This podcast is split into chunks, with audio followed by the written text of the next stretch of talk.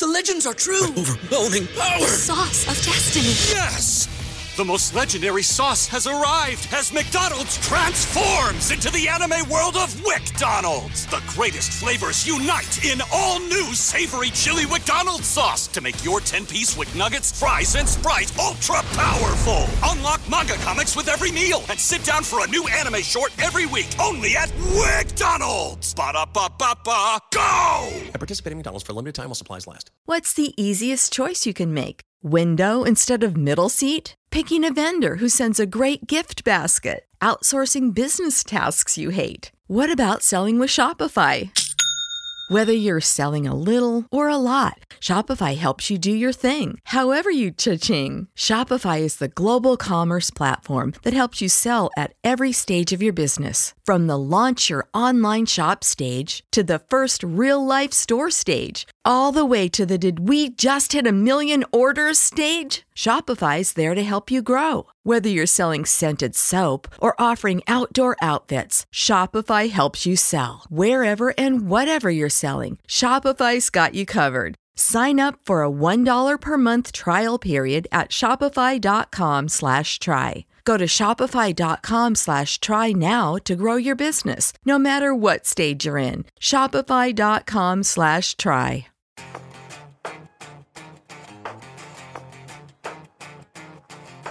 Hey Nathan, welcome back. Thank you. You've been traveling. I have. I've been around a little bit. Yes, you've been to uh, Santa Fe Yep. to look at the Santa Fe. Yep. you've been to LA to look at the uh, Nismo Z. Yep. And you've been uh, to Volvo, right? Yeah, New York. New York. Wow, you've been around the country. I have. And uh, honestly speaking, I, I mean, I really do enjoy traveling, but hanging out in the studio is a comfortable change. So in this podcast, uh, we're back to our old, um, shall we call it, favorites. Ah, yeah. uh, the fan favorites, and that is we're going to compile two lists actually here. Uh, the top 10 automotive flops. Yes. And the top six uh, idiotic ideas. That is correct. Now, before you say, wait a minute, you guys have covered similar things. Yes, in terms of certain components of it, but this is a little bit different. This is a much bigger picture that we're going to cover, and I want you guys to participate. So, by all means, put your comments down below and what you agree with and disagree with. Well, actually, we're going big and we're going small. So That's we're going the- macro and micro. Yeah. Uh, and these are, I- forgot the word recent. So we're not, we're not delving into history. We're looking at stuff that happened within the last year. That is so. correct.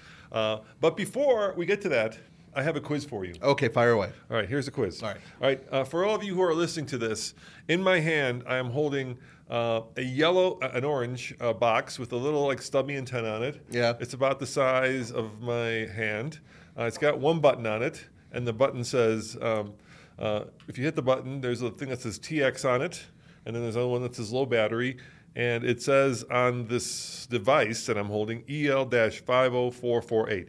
Uh, and I'm asking you what this is because this saved us, Nathan, $295. Oh, I know exactly what that is then. All right, what is this? That is a Texas breathalyzer. when you go to a Texas bar, okay, yeah, exactly. You fire up way too many of them beers, you just chug it on down, and you hit the Texas button right there, and then you make sure you don't get a ticket.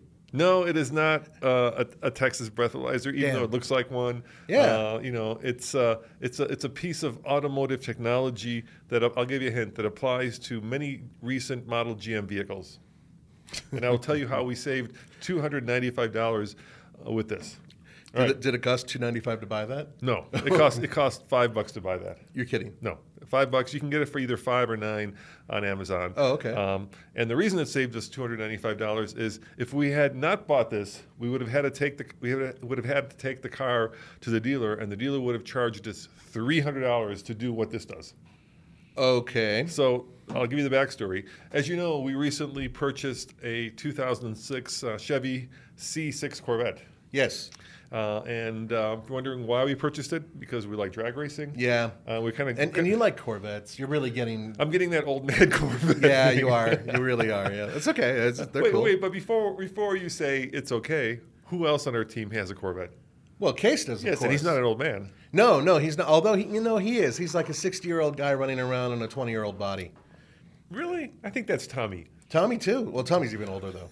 so so we first purchased the C5, which we sold to Tommy. Yeah. So Tommy now owns the C5, and then like I said, we're working our way through the different generations of Corvette. And Yeah. by the way, Nathan, I think the Corvette is a hell of a bargain. Uh, there's, agree. There's a friend of mine uh, who was recently looking for a sports car to buy, uh, and he missed out on a Lotus uh, Evora for like seventy-five thousand dollars. A Lotus Evora for seventy-five thousand dollars on uh, Bring a Trailer. And I'm, I'm thinking to myself, for fourteen thousand dollars, you can get yourself a C5 Corvette that is every bit as much of a performance car and then some than Evora. I like the Evora to be honest with you, uh, and I almost you like fit. it seventy-five thousand dollars worth? No, I don't. like- uh, Fifty-five thousand dollars worth, I might say, would be almost worth it. But uh, it is a Toyota V6 they stuffed in that thing. You know Exactly, that? yeah, I know, I know. So it's kind of reliable for. But you. I'm saying there's like this cool kid on the block need to have these like nine. 11 variants and you know the, uh, the, the British forbidden fruit variants. Sure, And I- yet everybody overlooks the, the, the performance car in plain sight, which will run circles around them, which is easy to fix, which is plentiful and which is relatively inexpensive to fix yeah. too, by comparison. Yeah. With the exception of this tool. All right, so yeah, so we bought this uh, 2006 C6 Corvette, and there were two problems with it. Uh, one, um, it was flashing oil change. Right when you start up, there's this little uh, uh, screen, and on the screen there was a little, you know, notation that said uh, oil change required. And- Okay. And, I, I bought it uh, from the owner, and he said he changed the oil, but you have to then uh, basically go into the car and uh, reset the oil because it doesn't. It doesn't actually like. It, uh, only way that it knows that the oil needs changing is by how many miles you've driven. Right. Right. There's there's a sequence I think that you have to go through in order to reset that system. And there's a little reset button. It's Oh, easy. That's even easier. Yeah, it's easy. Uh, but it, it's not actually like looking at the quality of the oil. Mm-hmm. But it had another fault, and that was uh, TPMS. And he, Okay. and he told me that the battery on the driver's side front TPMS sensor um, was dead and it needed replacing. Hmm.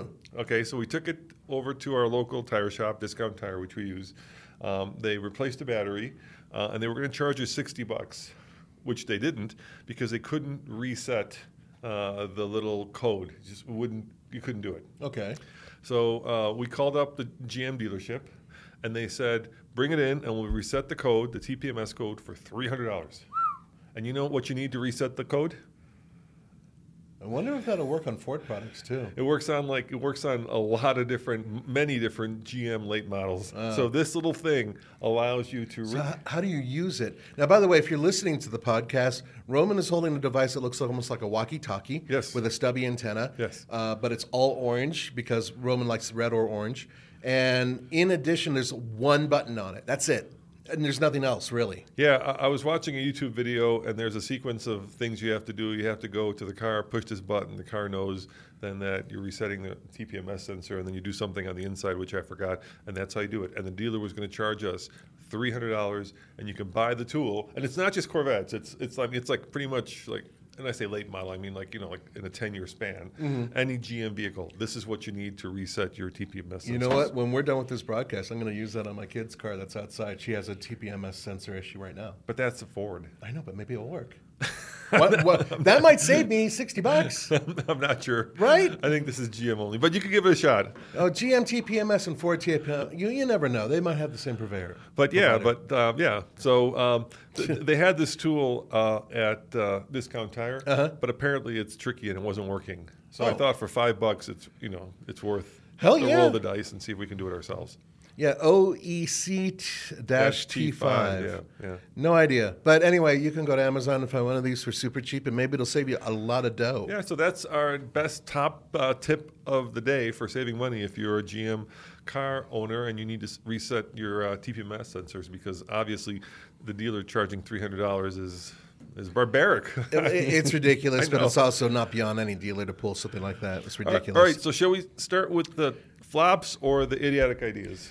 Um, tell you what, let's go through the flops. Okay. And when we're done with that, I want to. I have a little tiny rant. Okay. Uh, it's about a, a, a irresponsible teenager I'm related to, and things that I think other fathers and mothers have had to deal with with their kids in terms of cars. All right, so let me define what this is. Uh, these are decisions that automakers had or made that had bad consequences or just flat out dumb ideas uh, that need to go away. Yeah, Okay? exactly. So this is what we're talking about. So at number 10 um, is um Audi. and uh, uh, I'm going to use a word: bland design language. Oh, I got a better one. Uh, you know, like the, the nesting dials, right? The Yeah. Matryoshka nesting dials. I, I think until Tesla came along, Audi was the darling automo- of the automotive world in terms of being like the cool kid on the block. Kind of cutting edge. Yeah, Yeah, and then Tesla just made them look so uh, staid and so um, well bland. I would say there's other automakers I could credit with that, even Genesis for that matter. Uh, Audi, uh, with one exception, right now, I cannot think of any of their cars that stands out to me that makes me go, ooh. Which one? I bet you it's the same one. Oh, it's the GT. Yeah, exactly. The Porsche based. Yeah, the, the yeah, Taycan. fabulous looking. Yeah, the But all their cars should Audi. look that good. Yeah. all their cars should look. There's no excuse not to. And here's the thing. And here's the term I'll use: weak sauce. We know Good- Audi good is term. capable. We've seen all these concepts coming out, yet these cars. We've actually recently redone the headlights. See, the headlight now strikes slightly to the left instead of to the right. As such, it is very, very different. New car. No, it's not. It's the same damn car. It's the same damn design. You guys need to up your game. Yeah, uh, there's going to be another one here very shortly that went the opposite direction, maybe too far in the opposite direction. But I, I couldn't agree with you more, Nathan. Uh, Audi has kind of lost their way with their design language. I don't know if they've lost their way. I would think say that lost- yeah. the time has passed. Right, they're no longer like they're no longer kind of in step with where uh, the, the the current tastes and the current uh, uh, vogue, cool kids are. Audis used to be beautiful, desirable cars that uh, the cool guys got because not you know if certain BMW and Mercedes Benz owners struck you as you know little gauche. This was what you wanted. You wanted the cool stuff, and that was what Audi used to give you. Remember the first TT? I loved it. Right, looking especially at it. with like that baseball stitching, yeah, and the, all the round dials, all and the everything round else, dials, and all the little like little details. I mean, that was like uh, uh, Bauhaus design taken to cars. Yeah. it was just absolutely stunning. It was a breath of fresh air. The car itself, first generation TT, not a great car, a a rebadged uh, No, Volkswagen. no, we're not talking. This is not about quality. This is merely about design. Right. Um, and and I could go on and on in terms of some of their, their original all roads, how cool those were. Uh, there's so many vehicles that they built. Obviously, the uh, R, I'm sorry, R8. yeah. Yeah, the R8, exactly. Oh, my God. Oh my God, yeah, with that. And like, now it's just everything's. And now, now, you know, if I look at Audi, um, I kind of feel like the most cutting edge thing they do is they have a Q4 which has a sloped roof versus a Q5 which has you know less of a sport Yeah. back look. I mean, come on, guys, step up your game. We know you can do better. That's the hard part about this Yeah. is we know how good Audi can be. Now, um, speaking of being disappointed, I think some of you guys might be a little disappointed with our next one. Yeah, all the Tesla fans are going to be not happy with this Hey, one. guys, this is just a facts, okay? It's not us. This is a facts. Like I said, this is recent Mm-hmm. automotive flops, and the news has been not good for Tesla. Apparently, Nathan, uh, Tesla has been inflating their range figures, and people have gotten upset with it, and they wanted to take their car in for servicing because they thought that there was There's something, something wrong, wrong, with it. yeah. And Tesla actually created a whole department to basically thwart that process because they, you know how you're supposed to overpromise. and underdeliver. Yeah, they did the opposite. Overpromise. They- Underdeliver. Oh, yeah, anyway, they, they screwed No, up. no, no. You're supposed to under promise and over deliver. they over promised and under. So I was right the first time, but Yes, yeah, they, they really did. Um, and this is something that's not just in the United States. Apparently, other people across, well, pretty much everybody in the world who's uh, a Tesla person, uh, many of them are affected as well, or can be affected. Well, look. uh, Let's face it. The the EPA method of judging range is squishy at best. Oh, right? it's garbage as far as I'm concerned. Because the way that it works is uh, the EPA actually doesn't test cars. They have the manufacturer submit the data Right. that they then look at and then they certify. yeah, and they debate whether or not it's Uh, or- you know, and, reasonable. and they do some limited testing, but but apparently Tesla was able to kind of gain that pro- game that process. In, in other words, take advantage of the process to uh, somehow inflate or overstate their range numbers. And we all know that electric cars have different range numbers, right? It depends on. Like you know, the- Environmental- the, yeah, exactly time so of year. Is it winter? Is it summer? Yeah. You know what? What? How? How heavy Right. is the thing you're? You know, and how the driver's actually driving the car. too. Exactly. There's Yeah. just so many different factors. But um, my experience driving our Model 3 Performance across the country was actually just the exact same thing. So I think our car is rated, if I remember right, at 320 miles of range. yeah. Um, and uh, you probably had the same thing with the Ioniq 5, right? Mm-hmm. But uh, you're driving across country, and at about 150 miles of range, you start looking for a charger because Yeah, you're, you- you're down to like 10 or 15 percent. That's precisely the same thing And, I then, had. and then you're like, you're like, wait, I'm supposed to get 320 miles of range. Why am I looking for a charger at 150 miles? Uh, before you guys scream, wait a minute, that's highway. Highway isn't as good as, as city driving. We get that. But even at that, there should be, uh, you know, it should be much closer to the mark that they set, and it's not. And even with city driving, the marks have been off. Yeah, because let's face it, I, you know, we drive with a heavy foot, so um, i- energy usage to some extent is exponential. So Hmm. there's a huge difference between going 65, going 75, and going 85. Big Uh, difference Big difference, and you know, we tend to probably drive fast, so we have a lot less range. But that doesn't change the fact that if you were in a, a gas-powered car. You would still be using more gas, but because gas stations are plentiful and because gas doesn't have that same kind of you know shiftable range estimate, you would be close to let's say a typical car gets 300 miles of range on a tank full, Between three and 400 miles, yes. You're going to get that, but with an electric car, like I said, at about 150, I was like, "W- I'm supposed to have twice as much range, and this was in the summer. This wasn't Yeah. in the winter. I'm like, why am I all of a sudden, you know? it, the consistency is really the issue, and so Tesla has done themselves no favors by inflating their range figures. Um, and speaking of someone who hasn't done themselves any favors, okay, number eight. Yes, General Motors Hmm. did not do themselves any favors by the unceremonious way they've discontinued the Chevrolet Camaro. What a horrible end to a very interesting car. I'm hoping it's just a temporary uh, vacation. Well, yeah, you know, they'll bring it back as some sort of electric Camaro and then make it into an SUV. God, that's the Ford way, isn't it? Uh, Yeah, some it, it's, but but it's everybody's way. Frick- Dodge is doing that. Look, um, I was just talking to Tommy about this, and GM is uh, in some ways fickle with these iconic brands that they have that are extremely valuable. Uh, and what I mean by that is, you know, the Corvette almost died like six times, right? Oh, yeah, it came really close to death Tommy several was, times. Tommy was telling me that they spent on the C7 or maybe it was the C6. No, maybe it was the C7. They spent 190 million uh, to develop it, Hmm. uh, but they budgeted like 900 million to develop the Cruze.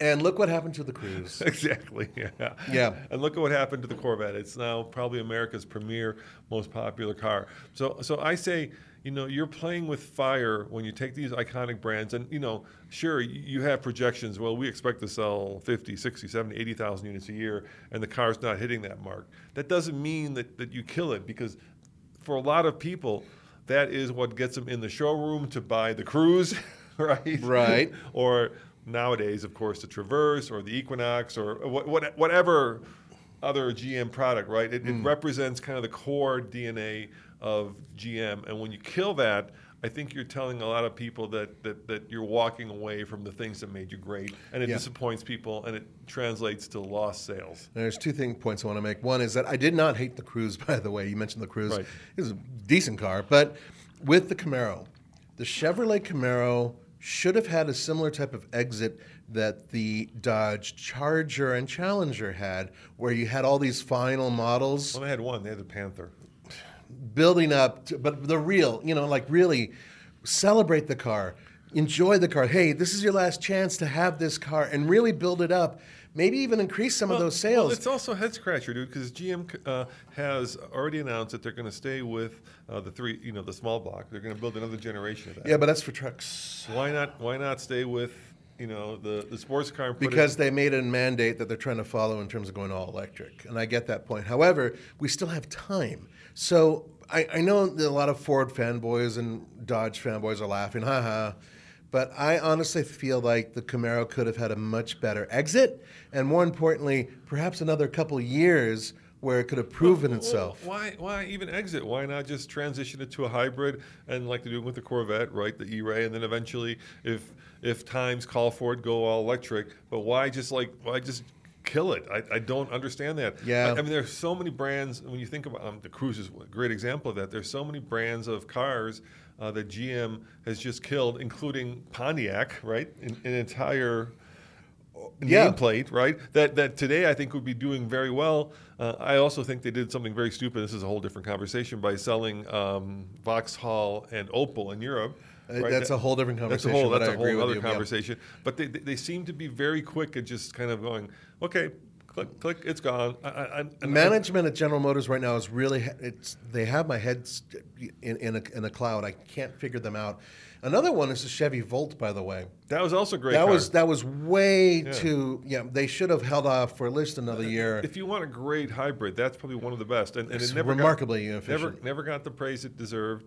Luckily, they came back with the Bolt. They, they, they walked that back. Yeah, they did walk that back. I'll give them credit on that. But the, the whole point here is going back to the Camaro. I think it's a huge mistake that they're getting rid of it the way they're getting rid of it. Look, sales of sports cars are probably the lowest they've been in the last 20 years. Right. But you know, Nathan, it's like everything. It will come back. So the, the, the, passion that sports cars elicit, the love affair that sports cars um, ignite with cars in general has not gone away. So hold on to that nameplate, you know, button down the hatches, stick around through the storm, and then be there to take advantage of, of you know, the shifting styles or, or the shifting taste when it comes back around, but don't just get rid of it. And I know you're thinking to yourself, oh, you could just bring it back. But I'm like, they're going to bring it back as an SUV that's all electric. I guarantee it. I'm like, yeah. Uh, there's a good example of where that did work, and that was a Bronco.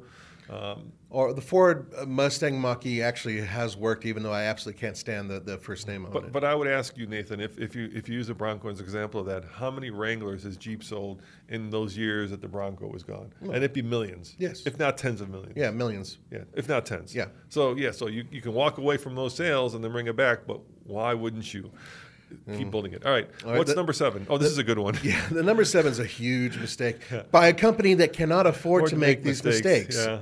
yeah, and that's the Mazda MX-30.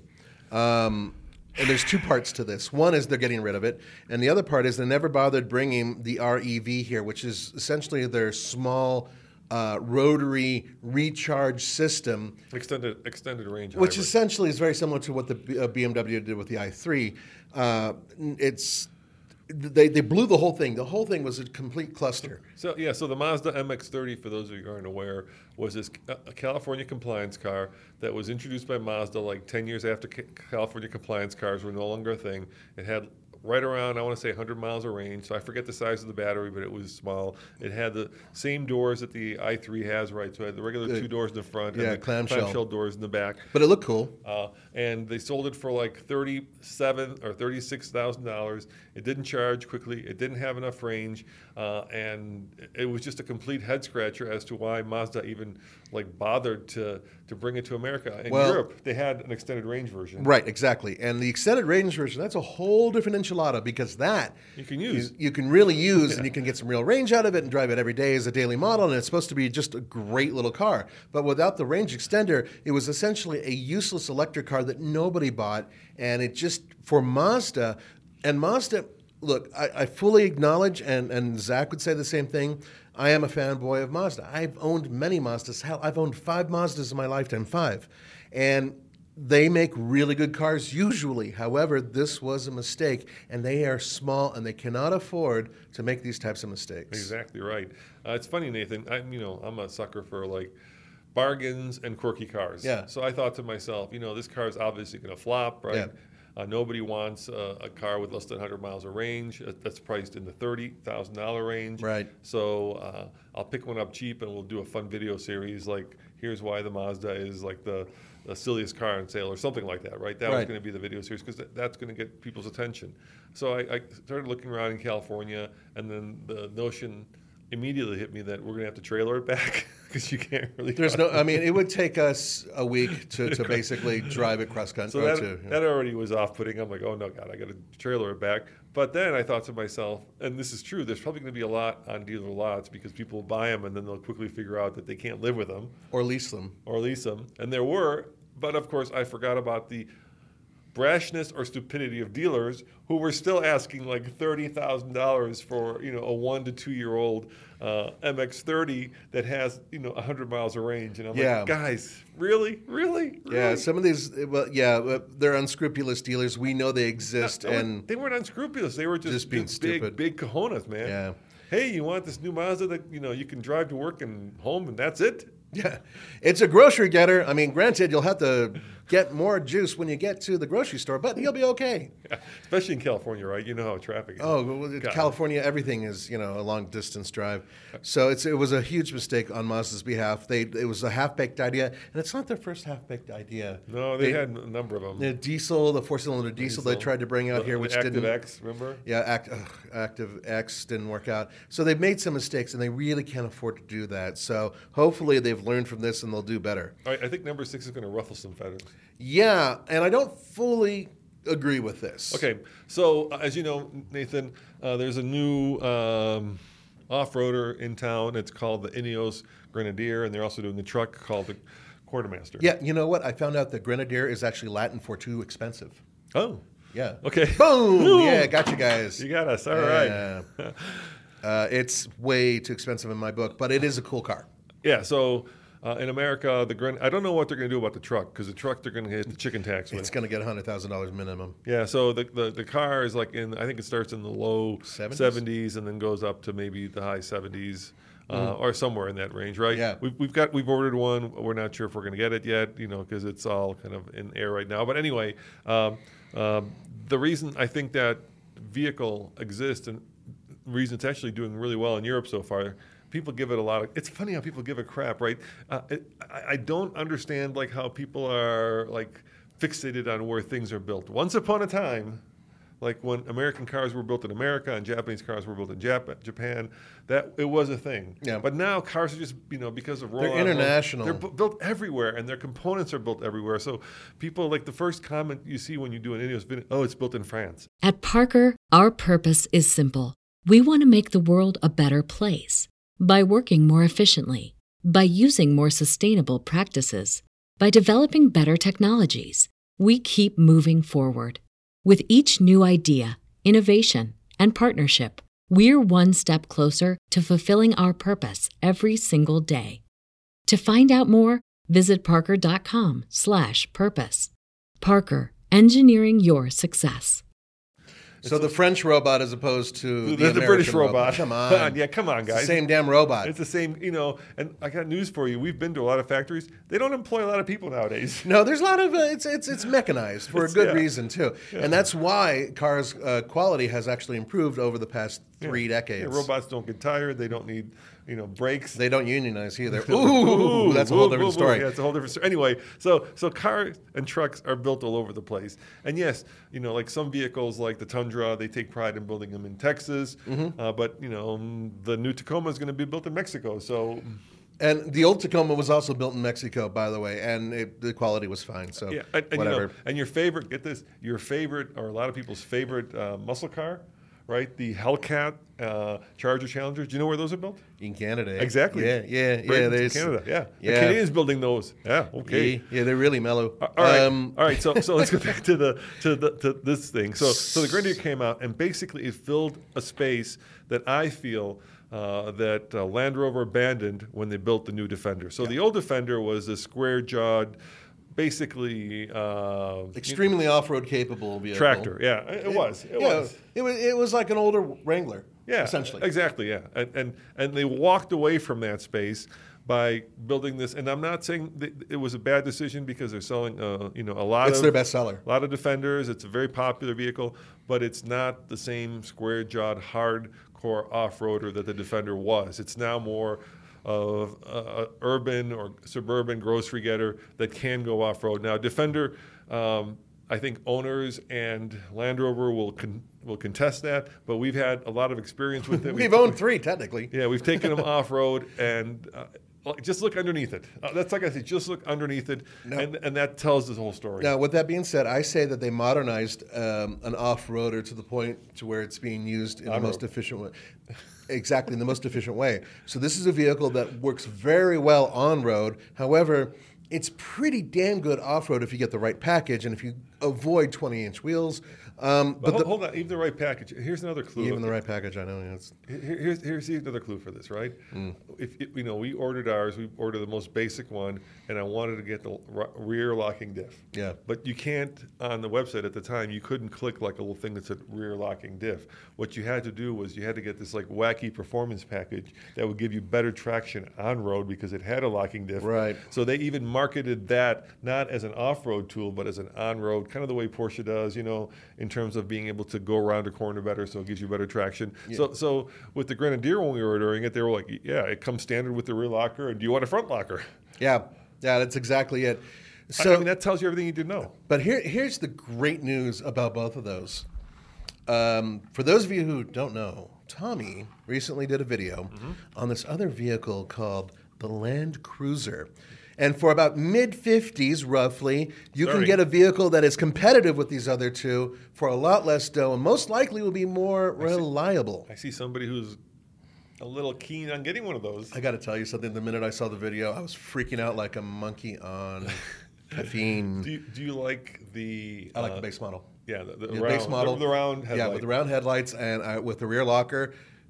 Color me impressed. Now I have to figure out how I'm going to get a vehicle that's pretty much worth double the price of the one I currently own. Um, but, that's a whole different story. So my suggestion to Land Rover would have been to do kind of what um, Stellantis does now uh, with Ram, and that is you have a classic, right, the 1500 Classic, and then you have That's a really good idea. They should have done. You know, I, now I, Land Rover, the Defender Classic, and the new one. Well, the problem with the Defender, now to be fair, it di- didn't meet their um, their uh, their version of IIHS, which is NCAP, I think it is, uh, their European crash testing, and also their emissions. There were some issues with all of that, and they're basically like, "Yeah, we're done." I think that they should have taken it a step forward, and I think that they, with a little bit of work, should have made a classics version of that to build alongside their new one. And I think that it would have st- still been a good I seller. think they would have two hits on their hands. Right. instead of one. And, you know, Ineos capitalized on that and said, well, we're going to build our own. And I don't know how you feel about having a BMW engine inside an off roader. I mean, you know, there's positives and negatives. But I, so I'm guessing that it's going to be a bit of a hit here as well with the upper echelon of So, people. so I think platform sharing doesn't work. Like when you have a BMW and a Supra that basically they work jointly to develop, and you've got like uh, BMW uh, bits and pieces inside of a Supra that are obviously BMW. Uh, but what I do think works is if you have a vehicle like the Ineos, which is pretty much its own thing, and then you're using a BMW power plant. Yeah, The only I- thing I that I don't that. like about it is a shifter, which is a BMW. I don't like the shifter, and I, I wish they didn't. I wish they could have found a way to make it a different shifter, but that's just. But but that's, like aesthetics. But, th- but you know, Aston Martin does that right with a Mercedes power plant. There's a lot of companies who don't have the uh, depth of engineering or the, the budget to develop their own powertrains. Yes. Uh, and so in this case, I think it works. Well, yeah, they already know that it's compliant in terms of both the U.S. and Europe and Asia, uh, in terms of its smog, what it produces, and the type of engine, what type of production it goes through, where to get it serviced, all that stuff. It makes total sense that they would use a BMW or any other power plant, really, from a major automaker. Um, actually, I'm kind of curious why they didn't go to Mercedes, but um, that's a whole different uh, conversation. But speaking of BMW, Yes, the next one on our list. Yes, we're, oh we're, man, The, we're the other side of the coin from Audi. So Audi, if it's uh, you know the cool kid on the block, and they kept the cool kid image long after they probably should have dumped it and changed it to something else. Uh, BMW has gone like uh, like full on, and you gotta respect the fact that they have gone full on design in the deep end, right? Uh, and I'm talking, of course, about the new 7 Series and, of course, the BMW X. X, um, uh, that is a lot. That that car, you know, I, I said before and I'll say it again. I don't know how many Bulgarian gangsters there are in the world to buy these, but that car seems to be the perfect uh, vehicle for that demographic. and we love you, Bulgarians, by the way. We do, It's- yeah, we do. Yeah. How, how about how many, many uh, guys from the Czech Republic gangsters I, I, are? I would say anybody that wears a giant gold chain of there, some sort. thank you. Okay. And um, but I'm going to say this, and I have no shame saying this whatsoever. I can't stand BMW design right now with the giant nostrils and the squinty eyes. What happened? What happened, guys, to these to, to these amazing looking cars? Looking so bad. Now I could directly blame Chris Bangle, who started the whole thing back with the flamed Bangle look, which I- The Bangle. Well, it's the, the whole Bangle design. The Yeah. front end looked terrible too. And I know some of you guys are like, oh no, no, no, Bangle's a genius. that stood the test of time. He certainly was. And so um, the the bottom line here is that I think that ever since then, BMW every once in a while comes out with something kind of nice, but for the most part, Well, the M2, a beautiful car. yeah, the M2. M2 there it works. is. That's a really good example. Yeah, the M2 is kind of, you know, it's kind of uh, boxy and it's got intersecting lines, but it all kind of works and it ends up making the car look purposeful and fast. Whereas the XM is just, the best way I can describe it, it's just a lot. It's a lot of everything. vile. So let me put it to you in a different way. When you have a really cool looking car and you park it in the parking lot and you walk into the store or the restaurant or whatever, looking over your shoulder and just thinking, yeah, that's my sexy car.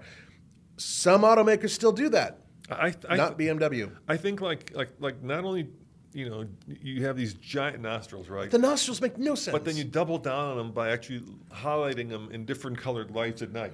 Well, especially for electric cars, Right. they put them on electric cars for crying out loud. Why do you need nostrils on an electric So, car? so now you have like glowing purple or red or white nostrils at night. Well, it's it's as if certain people over at BMW said, you know what, we want to prove that we were right and you were wrong, because every automo- everybody in automotive journalism has said some sort of snide comment about the design, and a lot of people don't like them, and their sales are not exactly going through the roof. So. I think that there's some executive there who's like, I'm going to prove everybody wrong. I'm going to go double down on this and make it go into your face. And that's exactly what they've done. I blame TikTok. It's, it's a very TikTokable car, for better or for worse. It's just it's just like, it like screams, "Look at me!" Uh, and the problem with that is, if you were 16, that would be a perfect car because that could be your dream car. Except at 160 thousand dollars, It's chance, not- chances aren't there aren't that not many that many 16-year-olds 16 who you're can right, afford it. right, yeah, right. right. Mostly, this car is probably aimed at people our age, Mm, yeah, which is saying something right and, there. and, and we have a visceral reaction.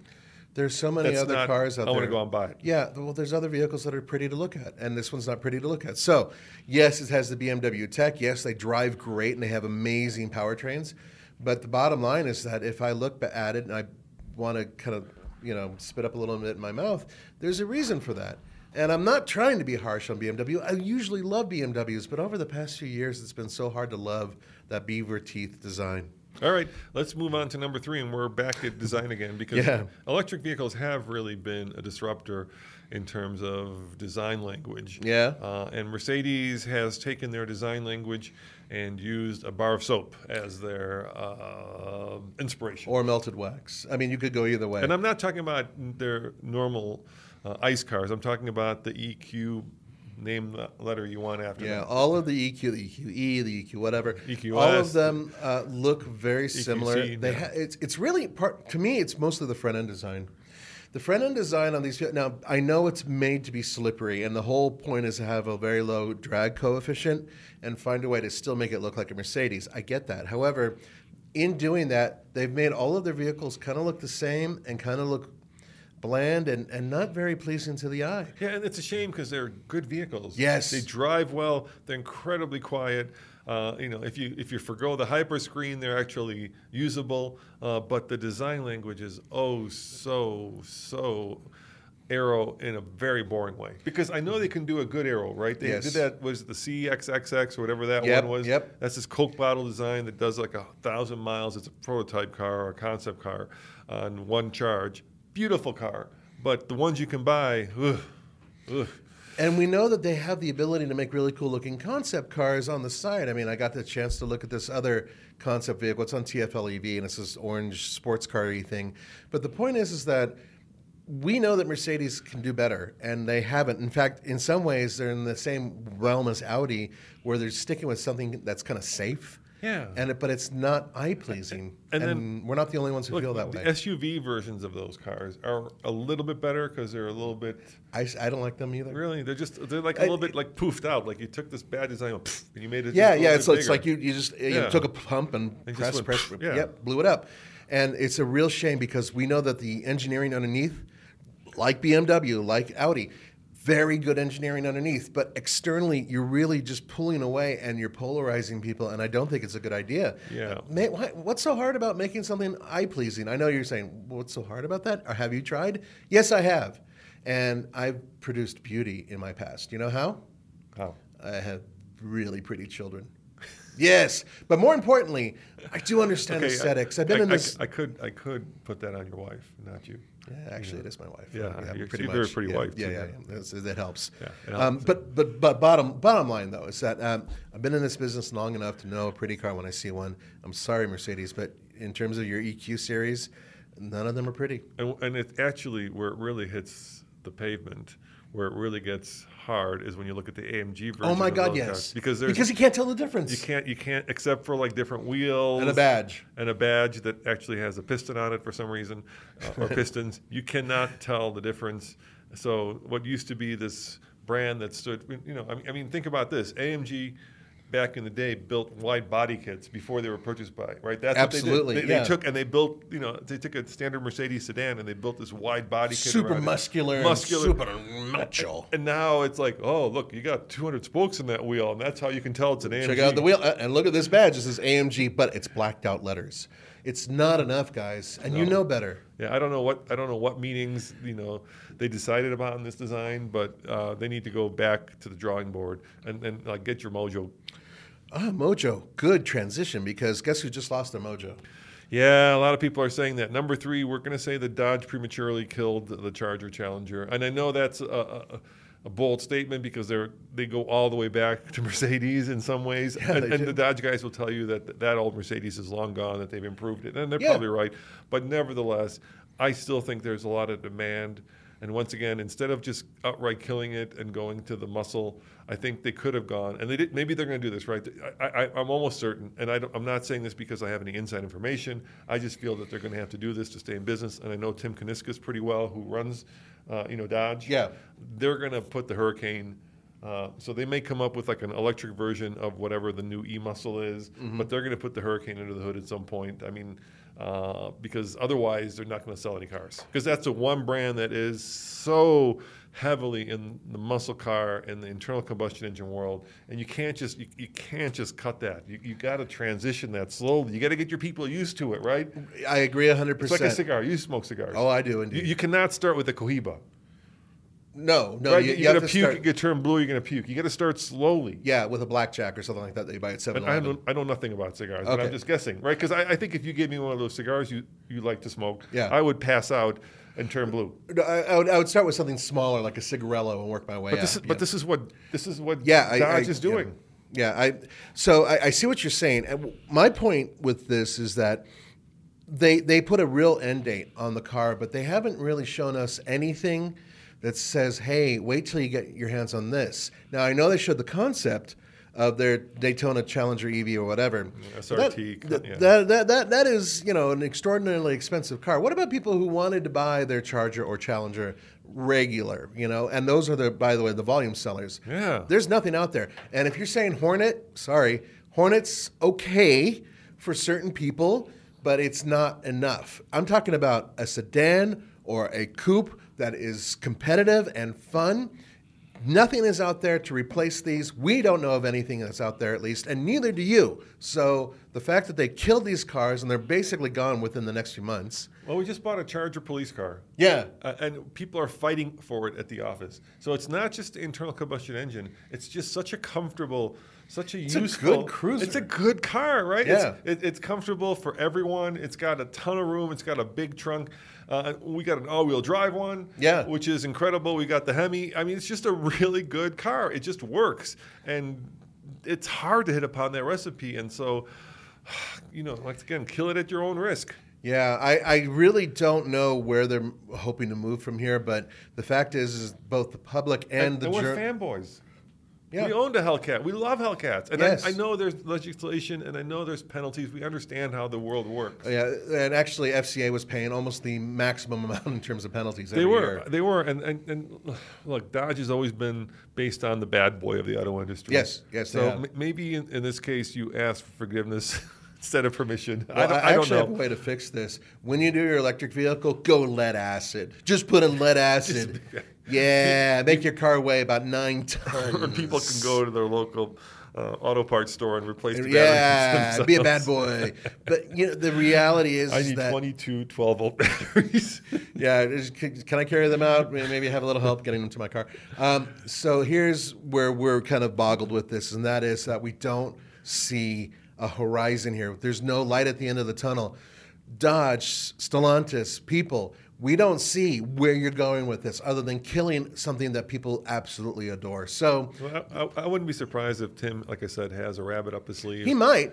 He might have a dove up his sleeve. We don't know. But, he's got he's got to have something up his sleeve because Yeah. the, the visceral reaction that the electric cars are getting is not uh, It's does not not does good. not bode well. And you know we have a good sense of what's kind of trending because we live in that world. Yeah. You know, and so we can tell kind of what stuff is hot and what stuff is not. between social media and everything that we do, we have a pretty good idea of what you guys like and don't like. And obviously, electric cars are a tough sell. And in addition, electric muscle cars, that's going to be a really tough sell. In addition to that, the regular folks out there who are not going to spend $75,000 on a super muscle electric car or whatever, who want to spend $30,000 or $40,000, what's there to get? Well, there used to be these cars that you could get they're going away. You could get a Charger or a Challenger with the uh, Pentastar V6, and actually they were kind of fun too. Nope, gone. You know, Ford and the Mustang are just sitting back like Yeah, yeah, they really are. I mean, They are. They're they're chortling. That's the term, chortle. yeah, yeah, they're like we're the last one standing. They really are. All right, let's keep going. Number two, Ah, Nathan. the one that's pictured behind us. Yeah, this is uh, um, so uh, Honda built this really great little electric car, a city car. It's a city car. It's got a limited range. And we know it wouldn't have sold a lot in the U.S. But the coolest thing about it was the design. So Yep. it's super cute. You, you can sell a lot of cars by being aggressive, and you can sell a lot of cars by being cute. Damn straight. And this is, you know, this is cute. I had this really cool screen where you could put a fish tank on it, which I thought was wonderful. Yeah, like, like images of a fish. Im- Yeah, not a real fish tank. Yeah, uh, and they built it uh, and they sold it uh, in Europe, where it developed a cult following. It did really, really well. They put the you know the cameras in the rearview mirrors, which you know I can live without because it's expensive and kind of weird. Uh, and we got the clarity. Bupkis. Yeah, we got we, We got, got the, the we got clarity. the clarity. That's Oh my god, that's so useless. What the hell? So I, I now we got I, your dad's Buick. Honda. I talked to some people at Honda, and they, they've been very candid about it, saying, "Look, we can't bring this car here because it doesn't have the range the Americans are demanding." And I would agree. Yes, that's a problem. However, at the time, the Mini, yeah. Which has less spa- usable space than this, had the same range. the Mini had 124. This has 100 had 150, so it actually had more range than the Mini. The later, well, I Later think that the, the first versions were about 106 miles or whatever. But the point is, is that for a small city car, if you could bring it in here at a, at a discount, I know you wouldn't have had the. Here's the other thing. Uh, same with Mini, you wouldn't get the uh, discount on the battery. Here- here's a good question: Mm. What's the best-selling Mini? What sells the most? Uh, the Countryman probably. EV. The EV is now selling the most. Yes, yes, the Mini That's EV fascinating. is the best-selling Mini right now. It outsells uh, the other. That's that's a good thing though for Mini because they're going to be doing more electrics. They've Yeah. already announced but, that. But I'm, I'm just saying, hindsight's easy. But come on, Honda, you're not. You, you can you can see where we're going with this. And it's a funny thing you mentioned that because I think uh, the whole electric thing will actually save the number one on our list, but I, I don't want to go there quite yet. All right. I wanted to mention a couple things about this Honda. Now, for those of you who don't know, this is actually, even though it looks like a two door from this image, it's actually uh, a four door. And there is space in the back for real people, unlike the Mini. And you could convert the back into a flat surface and hold quite a bit. I want one so bad. I, I want They look so, so, cool, and I've talked to people who've driven them. They handle relatively well as well. You know, the range is really the biggest, and they charge fairly slow. Those are two issues. But regardless, Honda has not been in the electric game in the United States. Yes, they're about to bring out the Prologue, um, and they've got other ones uh, that are going to be built in, you know, working with General Motors. The new. ZDX is coming out. in, Yeah, uh, yeah, which is basically the Prologue on, with- on steroids, I think. Acura, yeah. But the bottom line is that this car could have been here three or four years ago.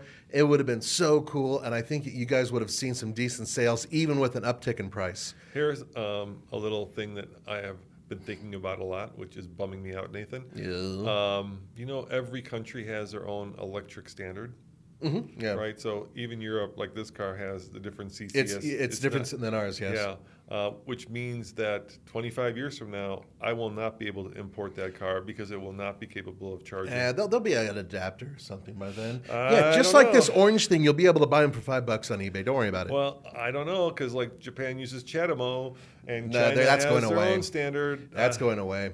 Yeah. I, I don't know if you'll be able to import these old, or the cost of importing will be half the cost of converting them to our. You know what I'm saying? I'm sure and there will be a gonna, well, They'll- gasoline, gasoline's gasoline, right? So you can pour it in in China, you can pour it in Japan, you can pour it in Europe. It's the same. But with the electrical standards and now batteries, I don't know if 25 years from now I'll be able to get one of these. I don't know if I'll be around 25 years from now. I guess that's, We'll that's be, a bigger question. You, will be able to do it. You'll be around 25 years. Will I be? You're too I- grumpy to die. Will, will I be actually driving?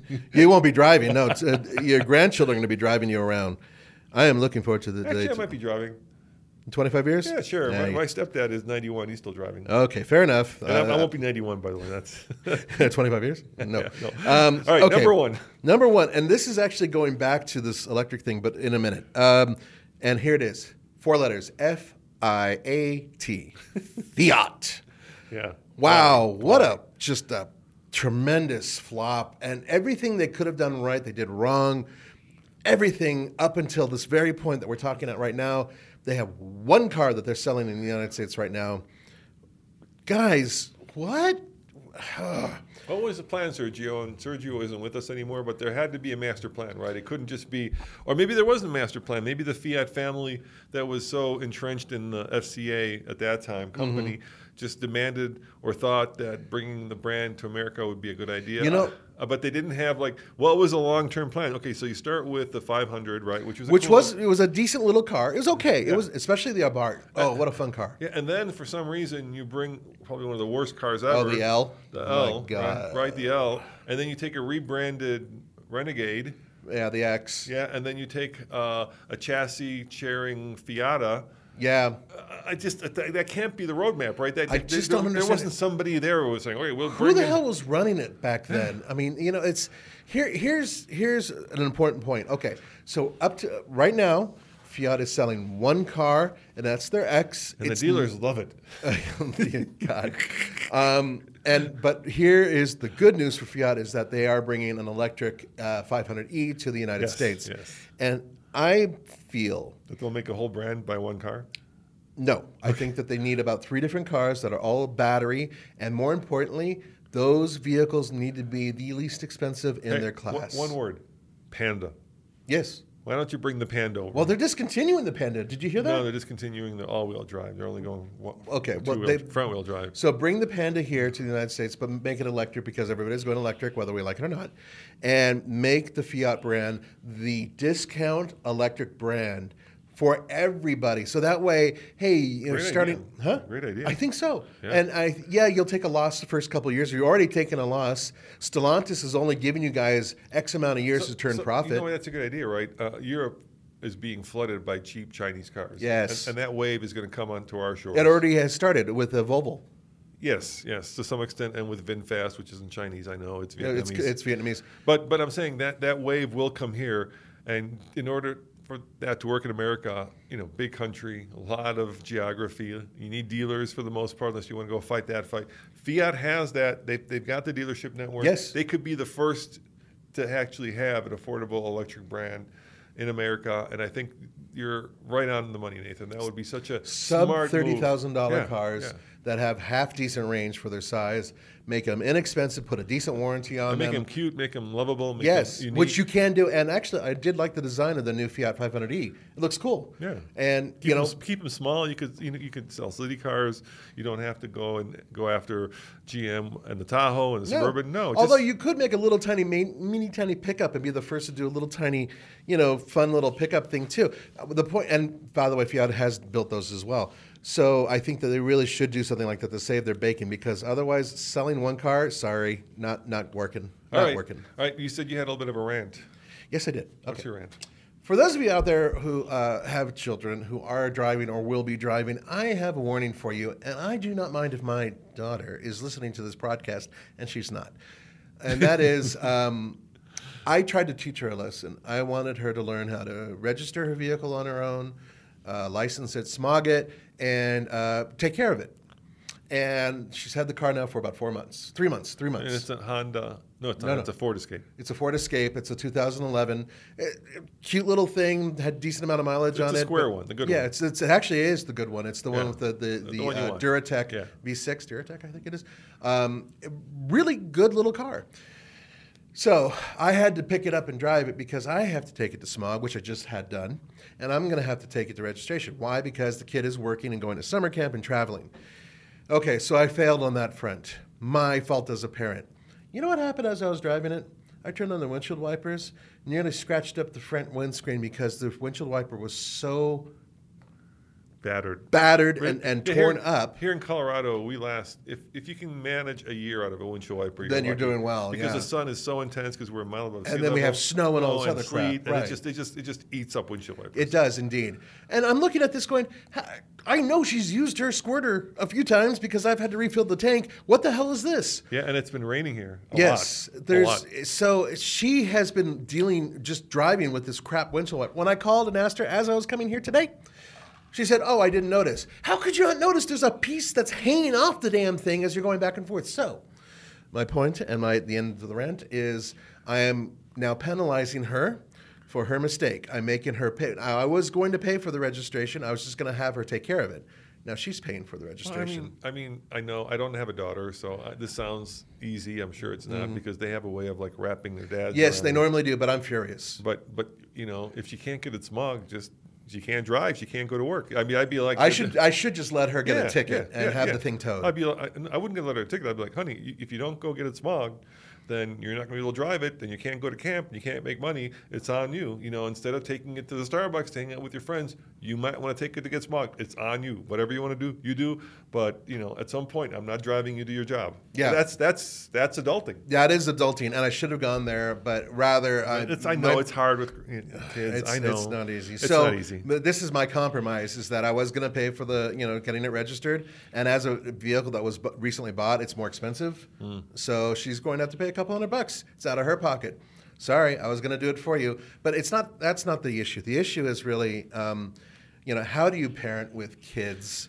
Who you've told, you've taught, you've shown, and yet they don't do it. Do you go Roman's route and do you take the car away, which I'm beginning to think may have been a better idea? I wouldn't take the car away. Well, I, I let, mean, I let I the mean, car take itself away. Yeah, I know. You know, once it's put into impound, it's gonna be really expensive to take out. But you know, it's or do you do you do what I did, which is like penalize her a little bit? You know, it's it's a curious thing. I, I'm still really angry about this whole thing because it's a safety issue with having crap wipers. Oh, I, you know, it, I don't know, Nathan. Um, I don't. I try not to judge people because I found that that's a really stupid way of, of like you know missing a lot of great opportunities. I judge But- people all the time. But there are things that like uh, I, I I scratch my head about. So people who throw all their crap into the back of their car, like you look in their car and it's just covered in old cans, you know, Trash. trash. Yeah, yeah, I I, can't stand just, that. I just can't stand that. I'm like, come on, this thing is. In, in my world, this thing is very precious and it deserves to be taken care of. And when you treat it as a garbage can, uh, Well, I that's think a that- hard one for me to get past. I think a car is a good example of what the person is. If you actually get picked up, let's say you go on a date, and the car is kind of musky and nasty and everything else, you pretty much can assume that the person may not really care too much about certain things. You It's know? a good it's a it's a good indication that that after the the the intensity of that initial um, relationship is worn off, there may be some bugaboos that you may, There may be some drive issues. you bat. You know Yeah. what? so I, I, I'm, you know, am I overreacting? Am I underreacting? I'm curious to your take on it. It's just, it really ticks me off being a car guy, just in general. And she's the daughter of a car guy. The fact that she's got crap wipers on this car that she hasn't been taking care of really, really gets me the, angry. The other one that really I, I can't stand is people who never like wash their cars on the outside. You know, you know when you get this like built-on grime that is It's a taking film. years. It's a film, yeah. taking years to, to, to, to like get to that point. When I see a car like that, my heart hurts. Yeah, especially if it's a cool car. Yeah, any car. It, Yeah. just, it just feels like it's an abuse of relationship. And I actually feel bad for the cars. abusee is a car. when, when I see a car that's been tattered because someone just didn't care about it, I sometimes look at it and just like, you know, if I owned you, I'd take good care of you. It's almost like a, it's like an emotional thing, Here- right? Yeah. Here's the other thing. So you know, we're, we buy a lot of cars. We sell Oh, yeah. a lot of cars. Uh, uh, probably too many to some extent. But like when I go buy a car, uh, you know what I use to judge whether I want to buy that car? Hmm. Even more so than the car itself, the owner. I have this rule: if I like if I like the owner. Uh, and I like like you you pull up to their house and their garage is in order and everything is like in its place. Sure. Right. Then immediately I'm like, okay, I'm going to take this seriously because it says to me that this person is probably because the worst thing you can get when you buy a used car is deferred maintenance. Yeah. Right. Deferred maintenance is is basically the person drove it and they didn't change the brakes, they didn't change the oil, and and, and you're going to have to pay for that. In addition, it affects other things down the line. Everything. So that car just could be hosed. Right. And if, if they're the kind of person where, you know, they don't care about like the garage, I also think they probably don't care about the car. That I think that's a really good point, and and and it does matter. So you know, if someone has all the receipts, Yes. and, and, and kept you know kept those things in order, and the car itself looks or like they're anal about stuff. I love when they say I'm anal about it. I'm like, I love that. it, pro- provided how they use the term. Yeah. uh, yeah, of course. true that. Uh, that that is really important. Uh, but the point is, is that you know that that makes a big thing. You know what? When I am online, and I'm always online looking at used cars just for the hell of it, right? And when I see somebody take a picture of their car or their motorhome or their boat or whatever, and it's loaded with their crap, I'm like, wait, you couldn't be bothered to take that out of the vehicle to show me it? I don't want to buy that vehicle. no, it looks I. I am not interested in someone who can't spend the time to make the car look good, at least in the picture. So that's another issue, but that, that goes to a whole different direction. All right, let's finish up this list. Yes, We're running indeed. out of time. We are indeed. We- So- we've got the top six uh, Idiotic ideas. So let's start with number six. What is that? Number six. Piano black plastic everywhere. Oh. God, yeah. Oh my God, yeah. Oh, Foot- I can't stand that either. fingerprints, dust. Uh, and I have that on my car too, by the oh, way. I- I- the manufacturers do it because they think it looks classy Nope. and it's cheap. It, it looks great on photographs, but what happens is after Or- a very short it's new. or when yeah, well, brand new. Right. But within just a few weeks, you can have fingerprints everywhere and dust accumulates. I keep a rag in my car. I, I have a Santa Cruz, and I have it's not a ton, but I have enough black plastic that's shiny to where it's just like I can't stand the way this looks, and I just wipe it. And honestly, people who have more of that, I don't know how you guys can deal with that without feeling like, oh, I need to take a, you know, a rag every three minutes Oh, and fix this thing. It just looks. It, it's one of those things that looks great when it's new, and then quickly turns into a maintenance or a wiping or nightmare. Right? It's the same thing with so fingerprints on screens. Yeah, right? oh, I can't stand that either. There are so many better designs out there where they actually have gotten rid of a lot of that, and I love it. All right, another stupid, I'm sorry, idiotic idea is uh, crystal shifters, e.g., the Volvo, the BMW, uh, Genesis. I find them very pretentious. I feel like you should not be shifting with something that should be glassware, but there are people who like them. There's some people in this office who like them who think they're kind One of. in particular, I like the Volvo setup. I like because it's a flipper; it's just one piece. But I don't like the ones that look almost like ashtrays. Uh, I think that in, um, what you call it, uh, Genesis has that, where it's a dial that comes up and it's it's all kind of a glassy thing. I don't know I- if I'm, I'm in a car, I want something that feels like metal or rubber or something that has a tactile feel to it that feels car-ish, as opposed to something that feels like it's glass. Yeah, it feels like old and like previous generation, right? Mm. And, and I I don't know. To me, cars are modern and uh, you know forward leaning. This this like leans the wrong way in the wrong direction. You know how you can't go wrong?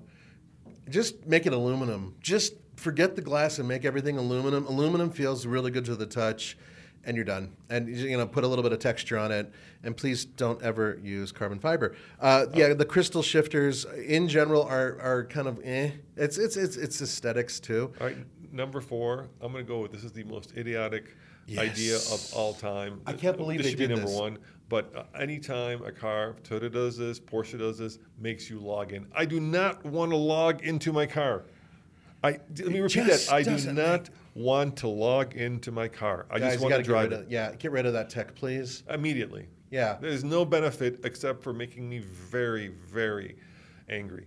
Yeah, it's now I know that some of you are going to say, "Oh, wait a minute! All you have to do is just when you get into the car, it'll, it'll know who you are with having you know the Oh, pass because then your seat will be Yeah, your specified and the, and the no. temperature and the radio. I don't. I don't. Let me It's do that. unnecessary. They have pre-programmed settings where you can, with many cars, you have three different choices. The button's usually on the door or Works on great. the seat. You hit the button, the seat goes to where it's supposed to go. And then in some of the more modern cars, all your presets are set up too. That's all you need. Having the screen and all the other stuff make you log in is absolutely And, ridiculous. and you know why I get angry, Nathan? Because you're old. No, no, because I- I don't want some big brother, some hacker, Yeah, yeah. like figuring out that I'm going here and there and driving this to there and spending time here. There's already way too much invasion of privacy, and to me, this is by far the most insidious invasion of privacy. In- in- in terms of cars, yes. Because you can just see like like the if you're being generous, like the marketers, like like you know, coming up with great ideas that, that would drive you crazy. Hey, I notice you spend a lot of time at TJ Maxx. Here's Yeah. a coupon for you that shows up on your phone. You know how that is. Oh, right? yeah. Right, right. That's that's being generous. If not, there can be a lot of nefarious ways you could use that. Mm-hmm. Uh, so uh, you know, to me, the car is my second home. It is the bastion of privacy. It's where I get in and I can Yeah. be with my own thoughts. I do not want to let anybody know that I am in that car or I'm driving it. So knock it off immediately. Yeah. Plus, it's a pain in the ass. Yes, it is. And in addition, I don't want Toyota or any other automaker, BMW, to say, by the way, this month we're charging for air conditioning. If you would like your air conditioner to work, please log Well, in. well, you know they're going to sell that information. You know they're going to sell. Oh God, it's going to yeah. go. It's yeah. going to go somewhere, or it's hacked. Yeah, it's, ha- it's either Yeah, sold or it- hacked. Why make it so accessible? It's bad enough that we have these phones. I mean, yes, granted, the phones do everything there, but I'd rather have the vehicle have an isolation barrier, so to speak. And I do not want to log in every time I get into a car. So the smartest thing I heard somebody say, you know, we've got this world now where automakers are charging for things that once upon a time were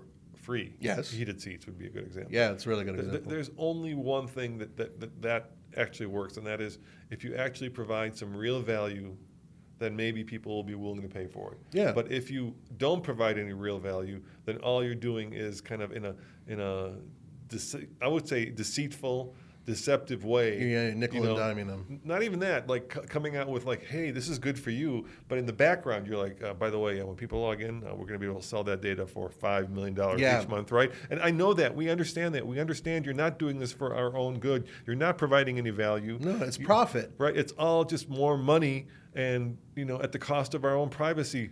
So with the phone, I know the phone does a lot of that as well. Yep. But but the but the value proposition there is worthwhile. In the car, it's not worthwhile. Mm-hmm. No, you're not I- adding anything that I already don't have. You've just become intrusive in an area that you didn't need to become intrusive in, and you're still making stupid money on these cars. So the next uh, one, man, is uh, Volkswagen's dual window switches. that was like about as idiotic Man, as you what could a get. head scratcher. So, um, real quickly, Volkswagen has uh, admitted that some of their switches are not a great idea, and they've gone back. For instance, their steering steering wheel control buttons are now returning. So However, they, they only have two switches for the windows. yeah, that was where I was going with this. instead of four, right? So imagine here, you're driving on, let's say, the New Jersey Turnpike, and if they still do this there, you have to like pay to go across a toll bridge, and you pull up, and there's three zillion cars behind you, and you go to close, go to open your window so you can throw money into that little basket, right? Yeah. Or whatever. Go to the go if you don't want to use that analogy, you're going to the local drive-through, and instead of opening up the front windows, you open up the rear windows because you forget that you had a toggle to the rear windows. Right. So how another- embarrassing. There's a toggle switch that does either front windows or rear windows, and then you can just trigger left or right. And why is this even necessary? Why is how is this helping? How is this helping Like individuals? It's like they ran out of switches. Exactly. Why why do we need this? We've had for years and years and years individual switches which you could feel without looking and say, "Oh, I want to lower the right rear window." Boom, I hit the button and make it happen. How is this thing helping? Imagine like remember when we had crank windows, right? Oh, yeah. Imagine the analogy for that. So you have a crank window, but there's a lever. So you actually have to pull the lever To to, the actuate the thing to make rear, it work. The rear window, Yeah. and then you push the lever to co- to open the front window. front It window. makes no sense, guys. And they're not the only culprit.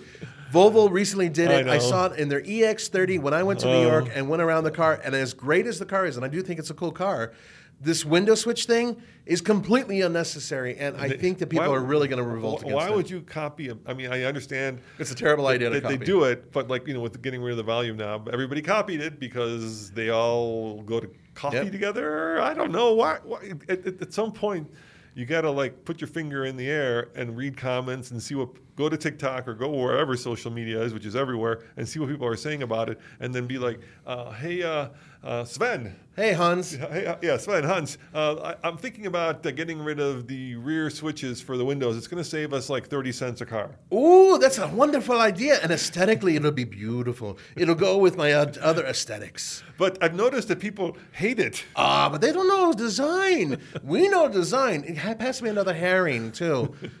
Come on. Oh, and Venus, so depending on who you're talking I know who about. you're talking about. Yeah, oh yeah, I like to make fun of them because I think it's a terrible idea. Guys, Four buttons for four windows. Make it simple, please. All right, uh, number two. Uh, uh, Oh, the this is- Maverick. yeah, yeah, this is- now. well- now the Maverick, as you know, Nathan, is based on the Escape Hybrid. Yes, and it if, is. Mm-hmm. And if you live in places like Colorado, where we live, or any place that has snow or winter, like you know, much of the country, New York, Chicago, I'm thinking of, right? Yeah. Big, big metropolitan areas, you can get an Escape that is a hybrid and all-wheel drive. You can Which, indeed. which is good because you probably want it and you need it. Right, but unfortunately, the hybrid version of the Maverick is not offered with an all-wheel drive option. Now, yes, you can get a Maverick with all-wheel drive, but that's the two, two-liter turbo. I think it's a two-liter turbo. Yeah, whatever. Um, and it's a turbo, and it's a four-cylinder, and yeah, you can get that with all-wheel drive, and that's a good system. But we're not talking about that. I'm talking about the hybrid. For some reason, It gets Ford, like 46 miles per gallon. yeah, but for some reason, Ford did not want to put an electric motor powering the rear wheels when you get stuck in snow, which is the reason why, by the way, I did not buy that vehicle because I would have bought it had it had a hybrid E- option. Even even though it's based on a vehicle that has that. So Yeah. it's not like they can't manufacture it or haven't manufactured it or don't have. And, and you know, I think uh, Toyota did that for a while as well, and then they got smart. Remember, you could only get the Prius in two wheel drive, and Mm-hmm. Yep. same thing with the Corolla. Yep. Same thing with the. Uh, uh, um, Camry, and now, of course, all those are available in all-wheel drive because they like to sell cars. Ford. yes, yes, exactly. Um, now I know that Ford cannot build enough Mavericks, but uh, and then I've also heard from some of you actually that they are indeed building one for the next year or two. They'll have an, an all-wheel drive version of it, but I don't see it yet. And bottom line.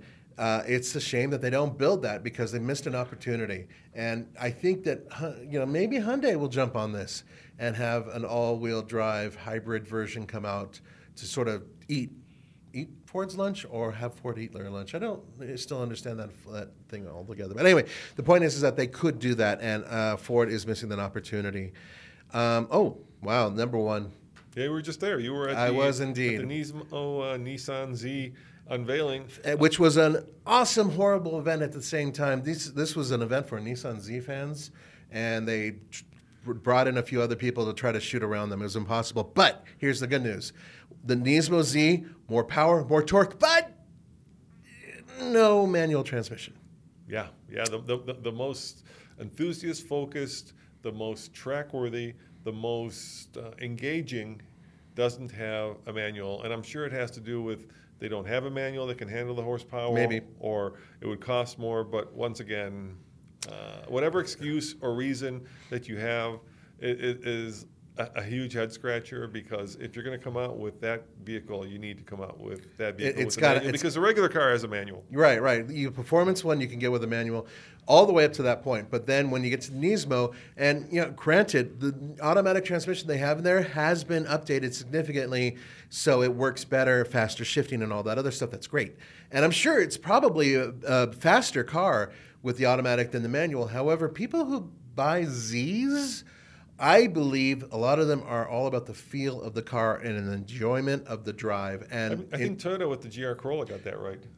well, they got it right with the Corolla, and they were willing to admit their mistake, and they brought in a manual transmission for the Supra.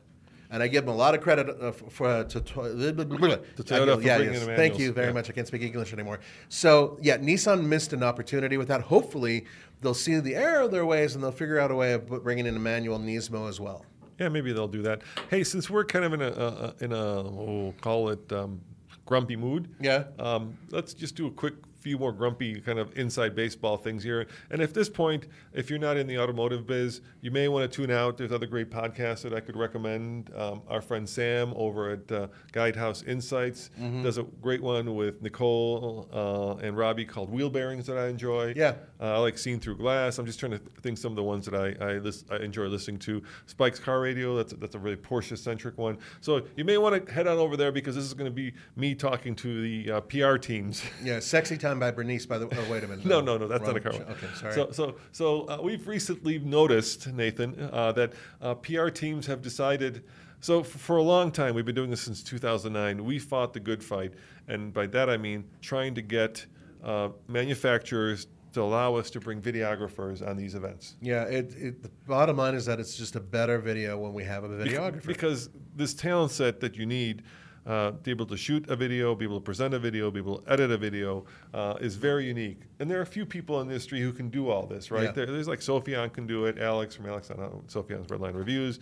You know, there, there, and I, there can name more, but there are a few people who can do it.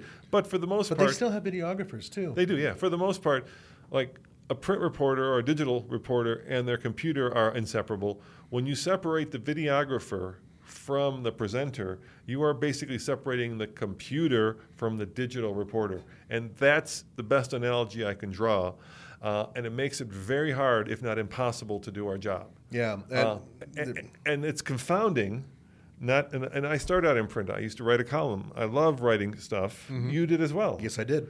But it's confounding because over the last 10 years, video is just dwarfing other media in terms of its importance, whether it be, you know, YouTube, TikTok, uh, Instagram, it's all going to video. Right. And yet the most important tool we need to do our job, you're not letting us bring. So what they're thinking is, you know, instead of bringing two people from outlet, we can bring one person from two outlets.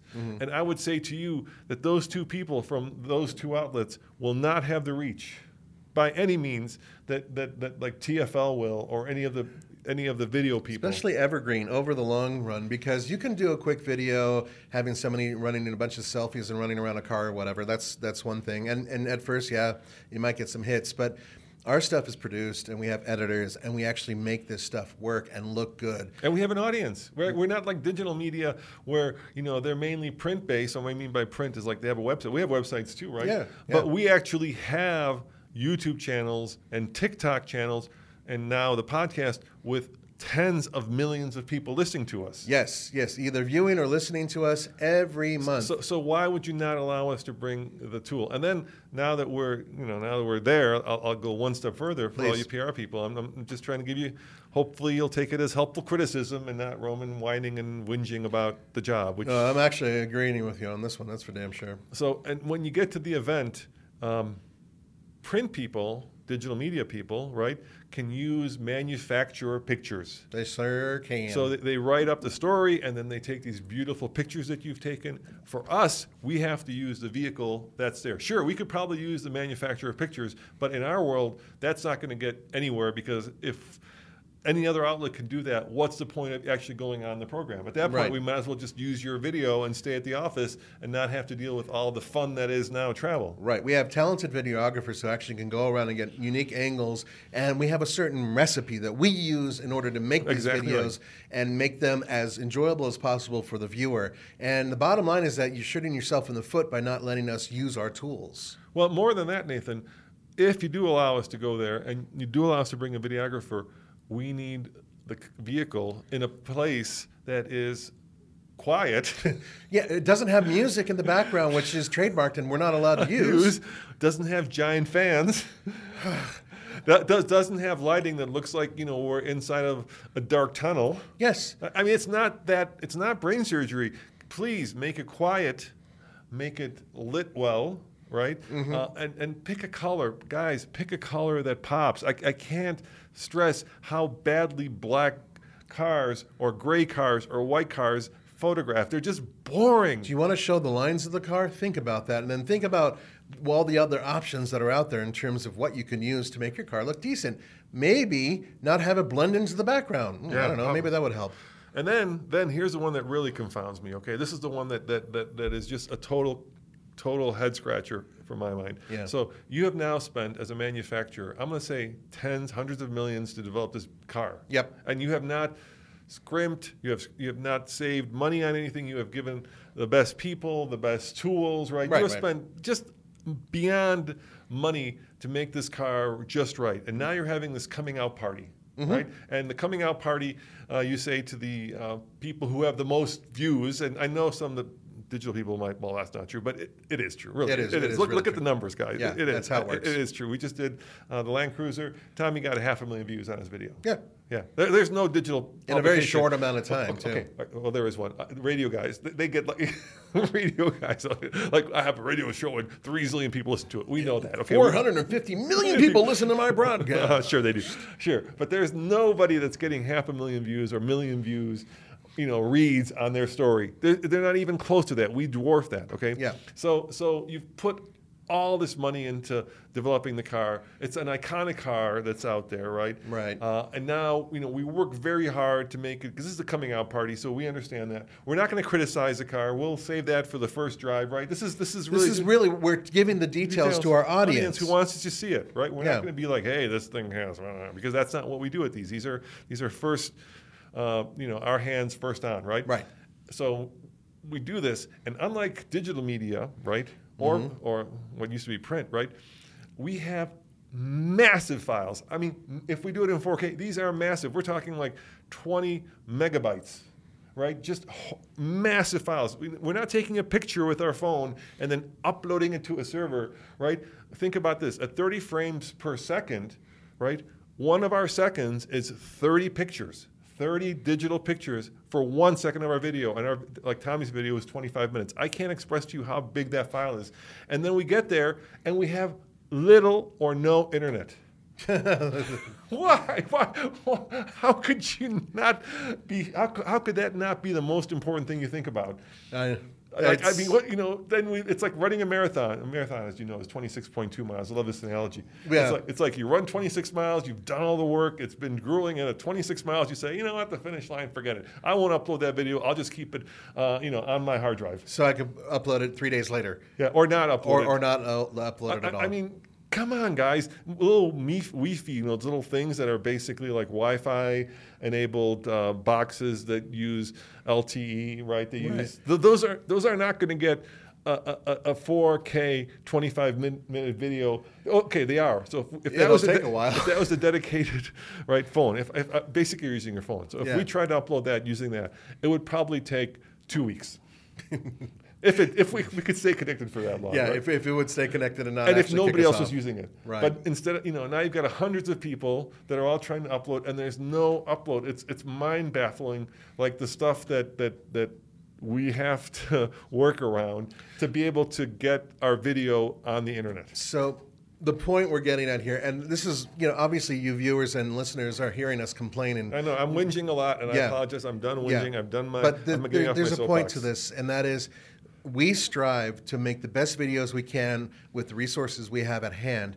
And in order for us to provide the best videos we can to our audience, we need automakers to play ball, frankly. I, I'm not going to sugarcoat it.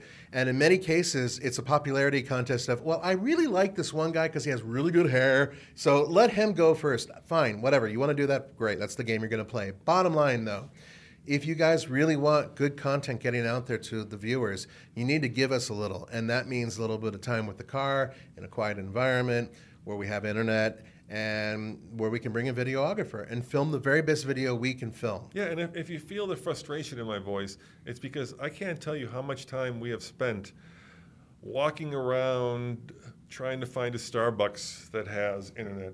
Or how about this? How about driving around from hotel to hotel trying to get Oh. Wi-Fi that isn't locked down so that we can upload a video because the video that is at the event or at the hotel is the internet that's It- at it's the just is just is, is unusable. Yep.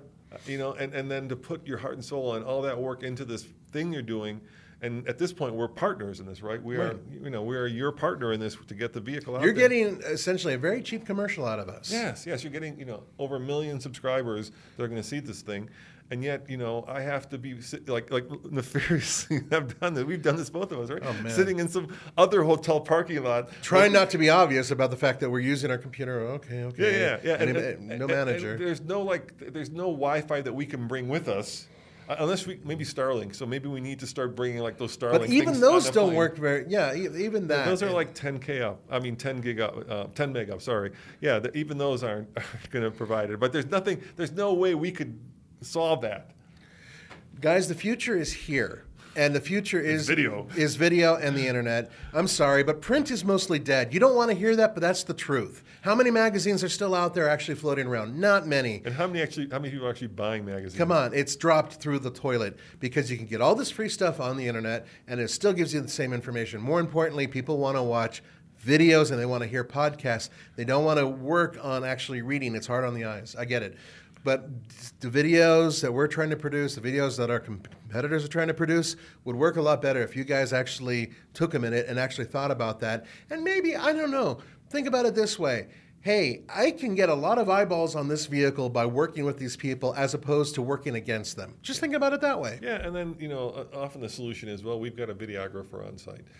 Uh, no. I, when, I, when, I, see that in the email, I'm, I, I, just, I just, I just dread it because because that person is not. First of all, you know, we have a way of doing things. We have a workflow, yep. and they are not part of that workflow at all. Correct. And then more times than not, what happens with that videographer is, or that team of videographers is, uh, they're there because there are outlets that used to be either digital or print that don't have a staff of videographers, so they are the ones that are the first people to use that videographer. Exactly, so and I, we know people who do this. I have spent I have spent countless programs waiting for videographers who are working with non-video people and there's nothing wrong with non-video people but it's not their skill set no so it usually it's a little bit slower and they have to put things together and it takes twice three times as and, long and, as it takes and, us and mostly when i see that now i'll be just i'll just do it myself mm-hmm. because, yeah. because i can't rely on that person not that they're bad, but just because because of timing or because of workflow, right. they just don't, you know, or because we we pride ourselves, you know, we said that, right? You saw it first on TFL, right? We pride ourselves on putting our stuff up first, and if some other videographer is shooting it, I don't have access to that. Or they, sh- or they shoot it in RAW, which then we have to go color correct, which right. we also don't have time for. It's just that the whole myriad of technical reasons that does not work. And so I appreciate that you're thinking of us, but that solution is a non-starter. It's it's a non-starter. And here's another bottom line for, for you guys out there, and I'm proud to say this. The guys at TFL, our, our little organization, we're the hardest working guys you're going to find at any event. We will be there. We're not going to screw around and hobnob. We're going to go out there and we're going to shoot the car and learn everything we can about it and get as much information as we can to you guys. That's how we work and that's how we've always worked. And everybody knows it. Our competitors know it and it makes them afraid. I kid you not. And at the same time, automakers know this. So by not giving us the tools to do what we need to do, frankly speaking, it kneecaps us, and at the same time, you're not looking any better by us doing a crap video. So yeah, that's kind of it. And, and, for all of you people who are still hanging out who aren't PR people, or you may be thinking to yourself, well, you know, if they don't invite a videographer, why don't you just bring one?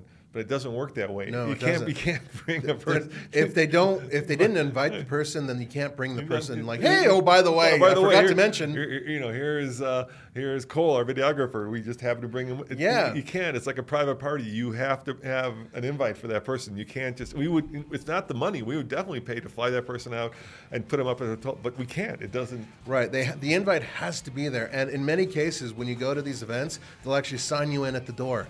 And if you bring in, oh, uh, I forgot to mention, I got uh, this guy here.